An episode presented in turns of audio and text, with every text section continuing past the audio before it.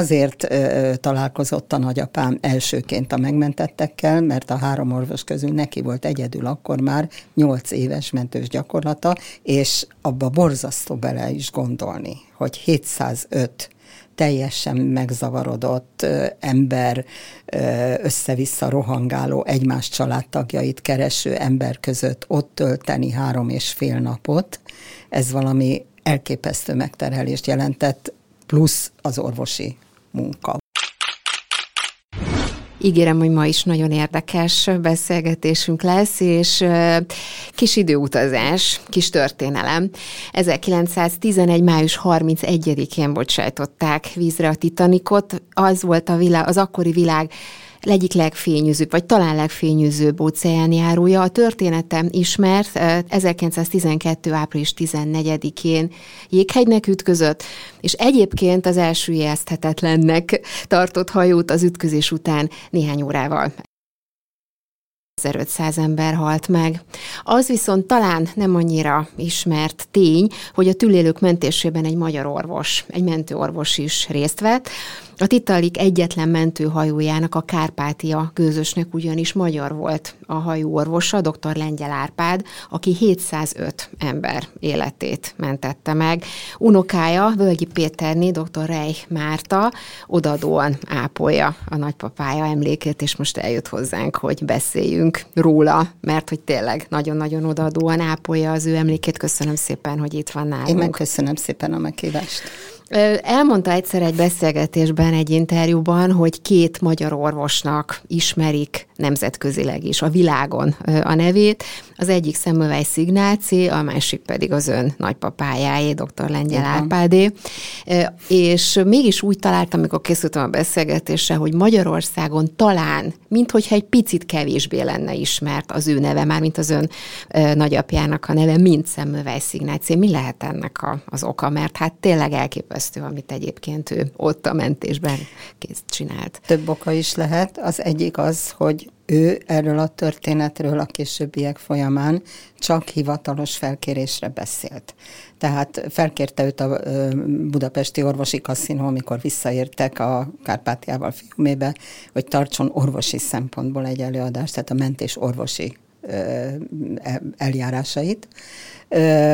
Ezen kívül a Magyar Rádió kérte fel kétszer, harminckettőben és harminchétben egy-egy ötperces szöveg elmondására, ami egyébként meg is van. És, és ezen kívül hivatalosan ő erről egyáltalán nem beszél, de családban sem. Na de a Titanic története, hát nagyon sokan feldolgozták, tényleg szinte, éppen beszéltük itt adás előtt, ugye önök könyvet is írtak róla, nagyon sokan szinte percről percre feldolgozták az eseményt, az utána történteket is, tehát tulajdonképpen nagyon-nagyon sok részlet elő került, és így került elő nyilván az ő neve is. Ez így van, de ő annyira, őt annyira megviselte ez a történet, hogy nem beszélt róla, sem a családban, sem baráti körben, sem sehol, csak hivatalos felkérésre, és összesen ez a három alkalom volt. Egyébként ugye az is érdekes az ő történetében, meg az, hogy ön is ezt is ugye elmesélte, és ez is nagyon különleges, hogy egy újsághirdetésben találta meg a jelentkezési lehetőséget, és így ment el tulajdonképpen a, a hajóra. Nagyon megtetszett neki a, a hirdetés, ezt olvastam, és hogy fiatal volt, nőtlen, örült, hogy végre egy picit világot láthat. Az, hogy tehát ezek szerint neki ez egy váratlan döntés volt, ő nem így tervezte az életét? Biztos, nem, így, nem. nem így gondolkozott, nem szeretett volna eredetileg hajóra menni dolgozni? Azt, mit lehet erről tudni? Azt nem tudom, hogy szeretett volna vagy nem, de azt tudom, hogy amikor ezerkilencszázkilencben ö, lediplomázott, akkor ö, elment a Rókus kórházba dolgozni, ő fülorgégész volt, és ott kapott állást. És már két éve ott dolgozott, amikor tizenegyben olvasta ezt az újsághirdetést, amit mintha rászabtak volna, és ö, úgy gondolta, hogy ez a világlátás legjobb módja, a nyelvgyakorlásé, adott esetben a foglalkozás gyakorlásai, bár arról nyilván nem volt szó, hogy ilyen körülmények között, de minden esetre ő, ő úgy gondolta, hogy ezt ő megpályázza, és el is nyerte ezt az állást. Ugye aztán, amikor megtörtént a tragédia, arról tényleg nagyon-nagyon sok feljegyzés, visszaemlékezés, film, így és van. Minden egyéb készült. Nem tudom, hogy összevetette az, a, a nagyapja által elmesélt részleteket azzal, ami mondjuk megjelent. Szóval mi az, ami mondjuk újdonság tud ebben lenni? Azért kérdezem, mert ugye azt mondtam mindig, hogy nem csak körző, hanem kutatója is a történetnek. Milyen olyan új információ vagy érdekesség jöhet még elő egyáltalán a Titanic esetében, vagy akár a nagyapja esetében? Hogy előjöhet-e még valami, azt nem tudom, de ugye sosem mondjuk azt, hogy soha, mert, ez így van. Mert mindig lehet valami új, de azt tudom, hogy ő főleg az orvosi részéről írt ennek a történetnek. Tehát, hogy hogyan zajlott a mentés, hogy milyen esetek voltak, hogy negyvenkét töréses eset volt, hogy a hideg dacára hűlés szinte, meghűléses betegség szinte nem volt, viszont kivétel nélkül mind a hétszázöt ember sokkos állapotban volt. És abba borzasztó bele is gondolni, hogy hétszázöt teljesen megzavarodott ember, össze-vissza rohangáló, egymás családtagjait kereső ember között ott tölteni három és fél napot, ez valami elképesztő megterhelést jelentett, plusz az orvosi munka, ugye, amit még nem is vettem hozzá. Tehát, hogy a, a kezelés, a gyógyítás, a műt, hiszen ott műtöttek is, a negyvenkét töréses esetet, azt műtötték, kialakítottak két, két kabinból ö, műtőt, és a másik két orvos, aki ö, a hajón szolgált, ők azonnal megkezdték a műtétek elvégzését. Egy ír orvos és egy olasz orvos volt. És azért ö, találkozott a nagyapám elsőként a megmentettekkel, mert a három orvos közül neki volt egyedül akkor már nyolc éves mentős gyakorlata, hiszen tagja volt ezerkilencszáznégy óta, amikor beiratkozott az orvosegyetemre, azzal a lendülettel beiratkozott a ö, mentőkhöz is, mert azt mondta, hogy, hogy a mentési folyamat őt rendkívül érdekli, és, és ez egy olyan terület a gyógyításnak, amivel foglalkozni kell. És úgy tudom, hogy mindenkit ö, sikerült megmenteni, tehát akit fölhúztak Aki, a, a csónakóval. Az a hétszázöt ember, az viszonylagosan, így kell, hogy mondjam, hiszen sokan súlyos állapotban voltak, de viszonylagosan tűrhető állapotban kerültek ki a hajóról, tehát a hétszázöt ember mind megmenekült. És akkor egy mondatot feltétlenül szólni kell Arthur Henry Rostron kapitányról, aki egyrészt azonnal elment, a, azonnal vitte a hajóját a mentésre, tehát ez volt az egyetlen hajó, amelyik tényleg mentett. A másik pedig az, hogy Rostron kapitánynak az volt a feladata, hogy New Yorkból visszajöjjenek Fiumébe. Ő azonban azt mondta, hogy ezek az emberek New Yorkba készültek, mi elvisszük őket oda. És mentek New Yorkba. Uh-huh. Múltkor éppen azon gondolkoztam, hogy vajon járt-e ez valami fegyelmi eljárással Rostron kapitányra nézve, de erre nézve nem találtam semmiféle adatot. Igen, és ugye amikor érkezett, akkor elhozta ezt a könyvet is, amelyet önök írtak, ugye közösen. A Titanic katasztrófa századik évfordulójára készült ez a könyv, elképesztő részletességgel. Tényleg azért mondtam az a beszélgetésünk ellenő szintre, olyan, mint hogy a percről percre dokumentálva lenne a Titanic tragédiája. Önt személy szerint nyilván a nagyapja és az érintettsége miatt nyilván érdekli ez a téma, és odafigyel minden részlete. Mit tapasztal, hogy, hogy mennyire figyelik az emberek, mennyire érdeklik az emberek, mennyire szeretnék megismerni a nagyapjának a történetét? Azt nem mondom, hogy a nagyapám történetét szeretnék megismerni, magának a Titanicnak a történetét. Szóval ez a még mindig tragédia. Különleges, még ez mindig még érdekes? Mindig. Ö, talán szabad elmondanom, hogy most van a Kresz Géza Múzeumban egy nagy kiállítás, a Titanic és Carpathia, ez a címe, és ö, június harmincadikáig terveztük az áprilisban megnyílt kiállítást. Most jelenleg ott tartunk, hogy szeptember harmincadikáig vagyunk nyitva, meg kellett hosszabbítani, mert nagy az érdeklődés. Folyamatosan jönnek csoportok is, ö, külföldiek is. Múltkor éppen egy dél-koreai anyuka hozta a kisfiát. Van egy két méter nyolcvan centis hatalmas Titanic makettünk, hát egy kisebb Kárpátiánk nyilván, de azt hiszem, hogy ez az érdeklődés, ez, ez nem múlik ki a világból. Mi a titka ennek a, az érdeklődésnek? Miért én, ilyen, én ilyen mind, nagy Én nagyon sokat gondolkoztam ezen, hiszen közben, utána volt ugye két világháború, itt nálunk volt egy ötvenhat, és nagyon sok egyéb tragikus esemény, ami emlékezett megőrzést kíván, de ez volt békeidőben, tehát akkor még békeidő volt tizenkettőben, ez volt békeidőben az első igazán nagy ö, tragédia, amikor rengeteg ember halt meg. Uh-huh. Én, én erre vezetem vissza, hogy uh-huh. ez lehet az oka. Az biztos, hogy ö, óriási traumákat okozhatott, feltételezem, ahogy ön is említette, a, tulajdonképpen a nagyapjának is, ha úgy mondjuk az életének az első és egyben utolsó ö, hajós Hajó. ö, szolgálata, szolgálata volt, mert hogy annyira megviselték ö, a történtek, meg nyilvánvaló, amiket, amiket látott. Itt az emberi történeteket nem mondtál esetleg? Vagy ezekről egyáltalán nem beszélt? Ha kérdezték, akkor sem? Ö, Vagy hogy nem, nem, tudjuk nem, ezt elképzelni? Nem akart, ő nem, nem akart. akart erről beszélni. Ez egy nagyon nagy tragédiát jelent, az, jelentett az ő életében, egy rettenetes traumát, és ö, próbálta ezt nagyon mélyre eltemetni. Az más kérdés, hogy hivatalos felkérésre természetesen beszélt róla, mint ahogy az orvosi kaszinóban is, sőt, a mentők lapjában, ami ö, akkor még rendszeresen megjelent, abban két cikket is írt erről, de baráti körben, családi körben erről nem beszélt. Azt olvastam, hogy helytállásáért akkor még legalábbis ugye hivatalos állami kitüntetést nem kapott. Ez azóta sem változott. Viszont vannak, ez is egy kérdés, hogy ennek vajon mi lehet az oka. Egyáltalán kell ezzel foglalkozni, számít ez, van ennek jelentősége, ön hogy látja, mert tényleg annyira részletesen figyeli az ő útját. Nem, nem hiszem, hogy ennek különösebb jelentősége lenne.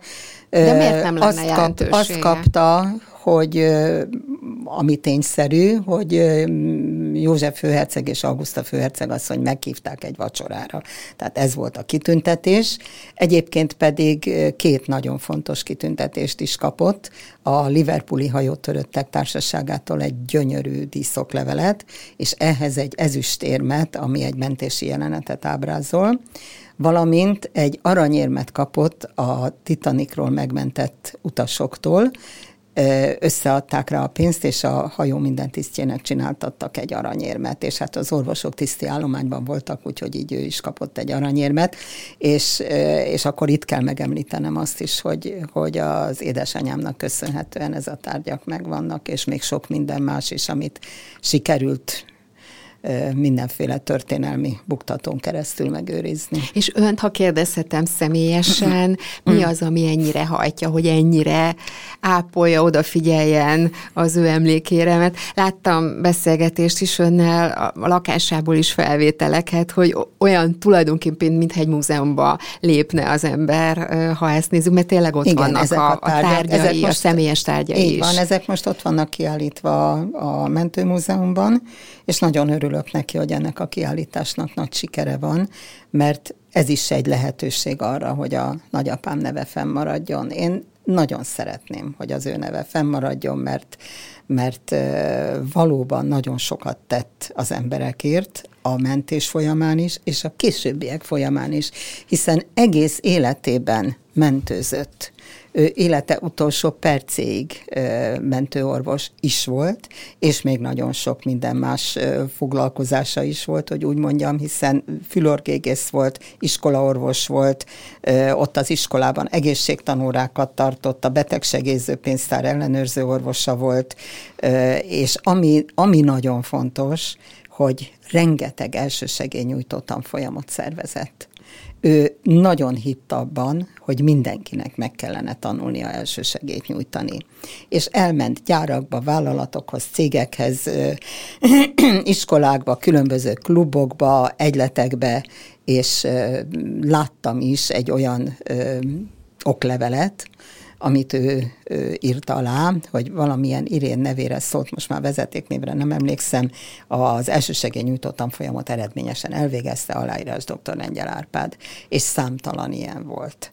Úgyhogy én azt hiszem, hogy ez egy, ez egy olyan ö, cselekedet, egy olyan ö, vállalkozás, az elsősegélynyújtás megtanítása, ami valóban nagyon fontos. Hát a mai napig vannak elsősegélynyújtó tanfolyamok. Az én édesanyám, a nagyapám lánya, aki műtősnő lett.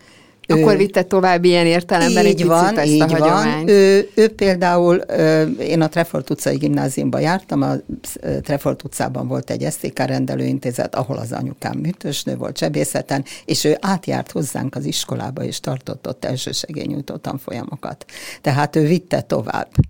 Úgyhogy én azt hiszem, hogy ez, ez egy olyan fontos dolog, amit ugyanúgy meg kellene tanulni, mint mit tudom én, számítógépen dolgozni, tehát bármi mást, mert, mert így tudunk egymásnak segíteni, és ez a segítés szándéka, ez a nagyapámban mindig-mindig benne volt. Próbáltam igen megfejteni az ő történetét, és hogy mi okozhatta, vagy mi, mi okozhatta azt, hogy nem ment vissza mondjuk esetleg többet óceánjáróra, vagy, vagy, vagy, vagy tengerre, mondjuk, és ugye nagyon érdekes ez ebben a történetben az, hogy, hogy amikor a Carpathia megkapta ugye a Titanicnak a, az üzenetét a, magáról az ütközésről, illetve az, hogy tulajdonképpen süllyed a, a hajó, akkor a kapitány a számításai szerint ötvennyolc tengeri mérföldre lehettek egymástól, és, de aztán kiderült, hogy mind a Titanic ugye rosszul adta meg a, a pozícióját, és a Carpathia is tulajdonképpen tévesen határozta meg a sajátját, és ezért tulajdonképpen csak a szerencsém múlt, hogy végül is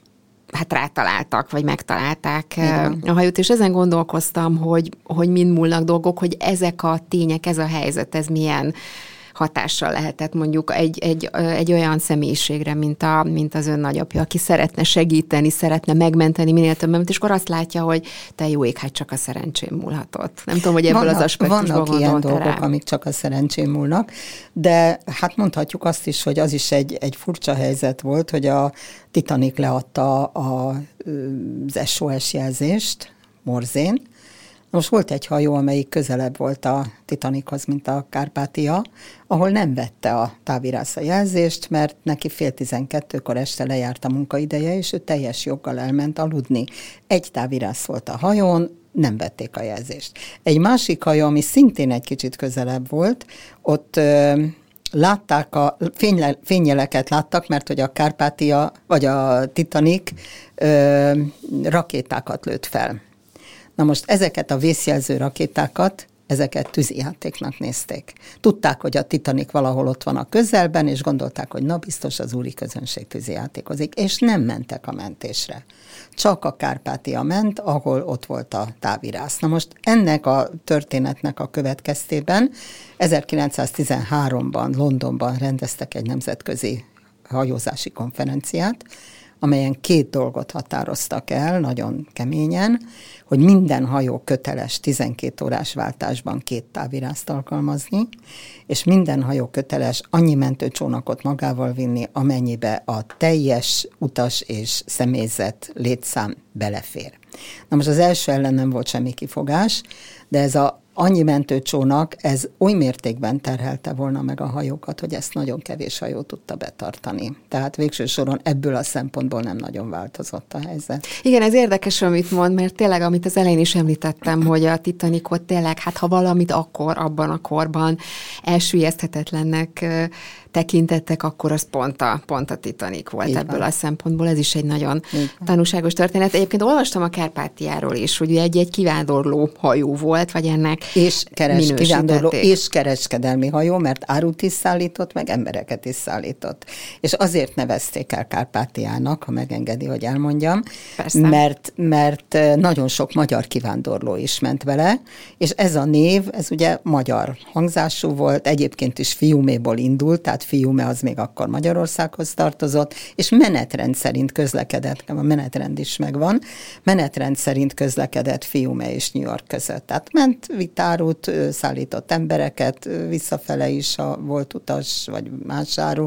Tehát ezt, ezt is írta a nagyapám a, a feljegyzéseiben, hogy az volt a szerencse, hogy a Kárpátián bőven volt mindenből, tehát élelmiszerből, gyógyszerből, kötszerből, mindennel el tudták látni a megmentetteket. Mennyire voltak részletesek egyébként a nagyapjának a beszámolói utólag? Mert ugye említett, hogy elsősorban az orvosi igen. részleteket tartalmazta, de ezen kívül volt esetleg bármilyen, ami személyes volt, igen. ami érdekes volt, ami megmaradt önben?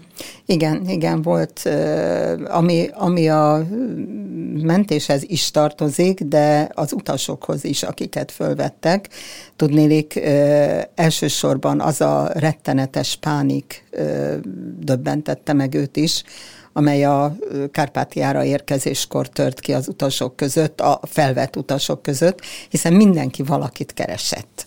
Nem egy csónakban jöttek, nem egy mentőcsónakban jöttek, hanem külön, mondjuk a férj egy másikban volt, a feleség egy megint másikban. Ugye először a, a férfiakat nem is engedték be a mentőcsónakokba, csak a nőket, meg a gyerekeket.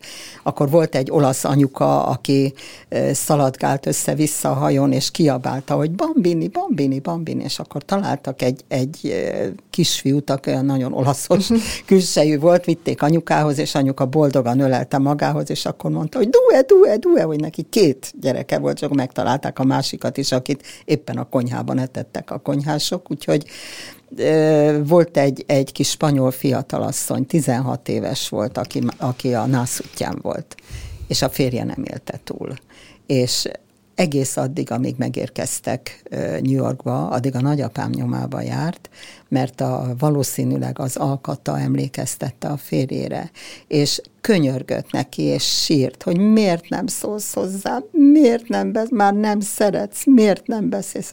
És el lehet képzelni, hogy ez micsoda traumát jelentett a nagyapámnak, hogy, hogy nem, nem tudta őt megvigasztalni, és nem mondhatta azt, hogy ő a férje, mert hát nem az volt. Mm. És személyes történetek, amik nem, nem, a, nem a megmentettekről, nem a túlélőkről szólt, hanem esetleg róla, amit ő, ő úgy gondolt, hogy fontos saját magával kapcsolatban megemlíteni, ezek nem, nem. voltak? Nem, nem. Tehát nem. Csak, csak a túlélőkkel és csak a emberekkel foglalkozott. És, a, és az, és az ö, orvosi szempontokkal, hogy, hogy ö, miért ö, ö, ö, neki kellett meghatározni, hogy ki milyen ellátásban részesüljön, mert hiszen neki volt ott egyedülmentős gyakorlata, akkor már nyolc éve, és ö, ez, ez predesztinálta őt arra, hogy mindenkiről úgy, úgy nagyjából első látásra megmondja, hogy most műteni kell, nem kell műteni, mit adjanak neki, milyen gyógyszert. Nagyon sok nyugtatót használtak, nagyon sok élénkítőt is használtak, hiszen voltak ilyen teljesen elesett, átfagyott emberek, akiket muszáj volt egy kicsit életre kelteni. Rengeteg forró levest főztek a konyhán, kikészítették a szeszes italokat is, mert azért kellett, hogy átmelegítsék az embereket. Szóval nagyon-nagyon sok minden munka volt, és sok rétegű munka volt, tehát orvosi munka és személyzeti munka és minden, és ezeket megpróbálta ő összefogni. Tehát ez egy hatalmas feladat volt. Pontosan is beszéltünk ugye arról, hogy, hogy az emlékét amennyire csak lehet ápolja, és ahol csak lehet. Beszél arról, hogy ő mi mindent vitt végbe. Mi lenne ön szerint mondjuk a, az ideális megemlékezés a, a nagyapja számára? Mi ugye beszéltünk róla, hogy emléktábla avatás volt. Éppen valakivel beszéltem a minap a aki mondta, hogy hát akár egy utcát is elnevezhettek volna róla, egy teret elnevezhettek volna, egy metróállomást elnevezhettek volna, szóval lenne bőven lehetőség, vagy kreativitás arra, hogy az ő emlékét egy picit jobban megőrizzük. Ön ebből szerint már, mi lenne ebből a már ideális? Egy pár dolog megtörtént. Hát először is három emléktáblája van már, Az első, az Pilismaróton volt, az elsőnek az avatása, hiszen ő ott született, és miután a, a házuk már régen leégett, ezért az orvosi rendelő falára tették az emléktáblát, mint legilletékesebb helyre. Ez azért is jó, mert az orvosi rendelő a főtéren van, a főtérre mindenki bemegy, a főtérről tehát indulnak, mindenki látja. A főtérről indulnak a, a Pilisbe vezető kirándulóutak, tehát valóban mindenki látja, ez az egyik. A másik tábla sorrendben a nyolcadik kerület Rákóczi út tizenegyes számú háznak a falán van, ez a Rákóczi út Puskin utca sarok, ahol ö, élete utolsó éveiben ők laktak, tehát harminchárom-ban költöztek oda, és ugye ő negyvenben halt meg, de aztán a, a nagymamám, meg az édesanyám, ők ott maradtak a lakásban, és aztán később az apai nagyszüleim is oda jöttek, mert őket meg kibombázták negyvennégyben, úgy, és én is oda születtem, szóval én ott éltem huszonhat éves koromig abban a lakásban, amiben ők laktak.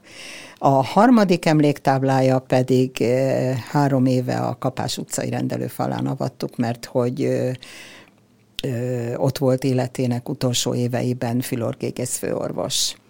Most pedig sor került egy, egy gyönyörű emlékműavatásra, ez emlékmű, ez nem emléktábla, ez két részből áll, két nagy táblából áll, amin, ami fémből van, és ki van hagyva rajta annyi hely, hogy megjelenik az arcképe, hogy megjelenik egy fa, Hogy, hogy rajta van a neve, a születési és, és halálozási évszáma. Tehát egy nagyon-nagyon szép, nagyon gondosan kivitelezett emlékmű, kis köveken áll, tehát egy kicsit magasítva van, és ez a Pilismaróti Dunaparti sétánynak a kiinduló pontja, és ezt a sétányt nevezték el most Lengyel Árpád sétánynak.